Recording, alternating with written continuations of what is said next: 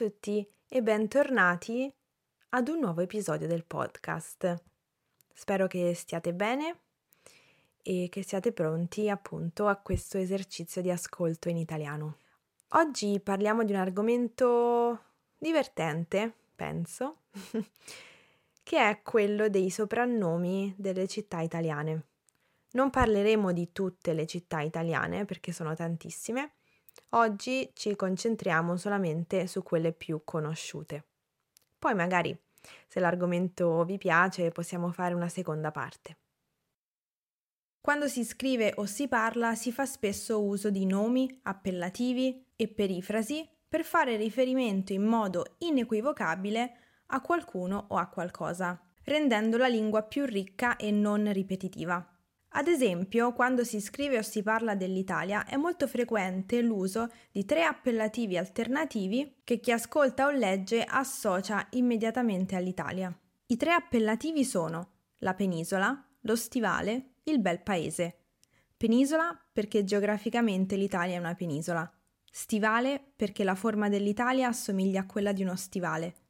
Bel paese è un'espressione poetica usata da Dante nell'Inferno e da Petrarca nel Canzoniere per riferirsi all'Italia e che poi è diventata di uso comune. Lo stesso accade per molti paesi e molte città in tutto il mondo, ma oggi noi ci concentreremo su alcune città italiane, dato l'argomento del mio canale. Tutti questi appellativi derivano da tradizioni, da usanze o da leggende legate alla città, da caratteristiche urbanistiche oppure da fatti storici che lì sono avvenuti. Sono sicura che avete già sentito parlare della città eterna, della culla del Rinascimento o della Serenissima, rispettivamente Roma, Firenze e Venezia. L'appellativo di città eterna è come se ci fosse da sempre, è da ricondurre al poeta latino Abio Tibullo, che fu il primo ad usarlo in un passaggio del suo secondo libro delle Elegie. Né ancora aveva Romolo innalzato le mura dell'eterna urbe.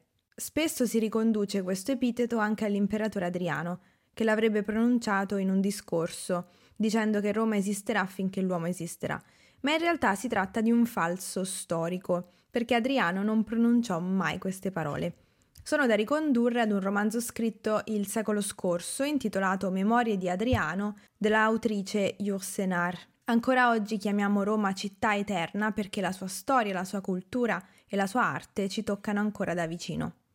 Venezia si chiama la Serenissima perché Serenissimo era l'appellativo onorifico che si dava ai dogi di Venezia e poi per antonomasia si è cominciato a dare anche alla Repubblica di Venezia, una delle potenze più ricche e longeve della storia europea. Firenze viene chiamata la culla del Rinascimento perché è il luogo dove nacque il Rinascimento tra la fine del XIV e l'inizio del XV secolo, movimento che poi si diffuse in tutta Italia e in Europa. Vediamo altri esempi. Qual è la città che viene soprannominata la dotta, la grassa, la rossa? Si tratta di Bologna, Dotta perché a Bologna nel 1088 fu fondata l'università più antica del mondo occidentale, ancora in attività. La Grassa per via della ricca tradizione culinaria della zona, la rossa per via dell'aspetto d'insieme dato proprio dalle sfumature di rosso delle case e dei vari edifici della città, che viene anche chiamato rosso bolognese. Qual è la città partenopea? L'aggettivo partenopea deriva dal nome Partenope, una colonia greca fondata nell'area del Vesuvio nell'VIII secolo a.C. e che in seguito, nel VI secolo a.C., venne rifondata come Neapolis, ovvero città nuova, che oggi chiamiamo Napoli.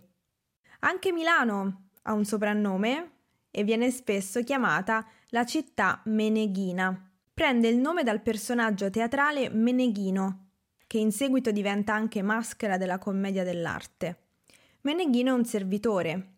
Secondo la tradizione, tra il 600 e il 700, i signori più facoltosi della città potevano permettersi molti domestici al loro servizio ogni giorno, mentre i nobili meno abbienti assumevano un domestico solo di domenica, appunto un domenichino, che poi viene reso in dialetto milanese come meneghin, quindi meneghino. E da qui appunto l'aggettivo meneghina per la città di Milano.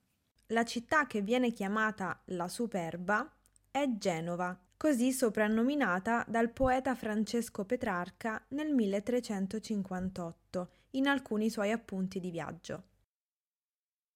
Leggiamo ora insieme un paio di estratti di articoli di giornale in cui compaiono alcuni appellativi in sostituzione del nome della città e cerchiamo di capire di che città si tratta. Vediamo il primo articolo, che è tratto da un sito che si occupa di cibo e di cucina. Questo articolo parla di un pasticcere italiano molto famoso, Iginio Massari, e vediamo quindi che cosa dice. Uno dei migliori pasticceri al mondo compie 80 anni. Iginio Massari, simbolo dell'alta pasticceria italiana, è nato a... Mm, non possiamo dirlo perché altrimenti finisce subito il gioco il 29 agosto 1942 e alla città natale ha legato il proprio nome in maniera indissolubile. Proprio nella Leonessa d'Italia troviamo il suo locale, Pasticceria Veneto, un tempio della gastronomia del bel paese. La parte che a noi interessa è proprio questa. Leonessa d'Italia, che è un appellativo che si riferisce ad una specifica città italiana. Provate ad indovinare nei commenti qui sotto. La leonessa d'Italia è Brescia, così soprannominata dal poeta Carducci per il coraggio e la forza dimostrati dai suoi abitanti durante l'insurrezione del 1849 contro l'oppressione austriaca. Anche se la rivolta non andò a buon fine, comunque lo spirito combattivo dei bresciani venne per sempre ricordato. Passiamo al secondo articolo che è tratto dalla Gazzetta del Mezzogiorno. La perla del barocco finisce ancora una volta sulla stampa straniera. Stavolta a parlare della città di mm, è lo storico The Guardian, quotidiano britannico che nelle scorse ore ha dedicato un lunghissimo articolo, anzi una vera e propria guida, alla bellezza barocca e cucina rurale salentina. Questo aggettivo salentina ci fa già capire in quale parte d'Italia si trova questa città. Allora, la parte che ci interessa è la perla del barocco. La perla del barocco a volte viene anche chiamata la signora del barocco, quindi o la perla o la signora del barocco. Avete qualche idea? Mettete in pausa il video e provate ad indovinare nei commenti qui sotto. Lecce è soprannominata la perla o la signora del barocco, perché qui la corrente artistica del barocco ebbe uno sviluppo notevole nella seconda metà del XVII secolo, anche se iniziò un po' prima, in seguito alla battaglia di Lepanto, che allontanò definitivamente la minaccia di una conquista turca.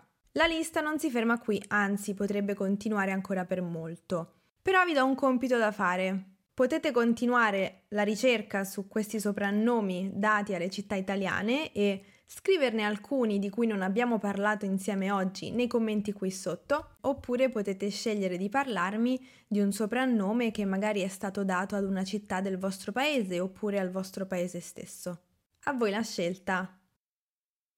Questo è tutto per l'episodio di oggi, spero veramente che vi sia piaciuto. Se avete delle domande, dei dubbi o dei suggerimenti, da fare, potete lasciare il vostro commento nella sezione qui sotto. Io vi ringrazio come sempre per aver ascoltato questo episodio, ma anche tutti gli altri e anche per magari aver guardato i video sul mio canale. Grazie e ci vediamo prossimamente sul canale YouTube e ci sentiamo prossimamente anche qui in un nuovo episodio del podcast. A presto, ciao!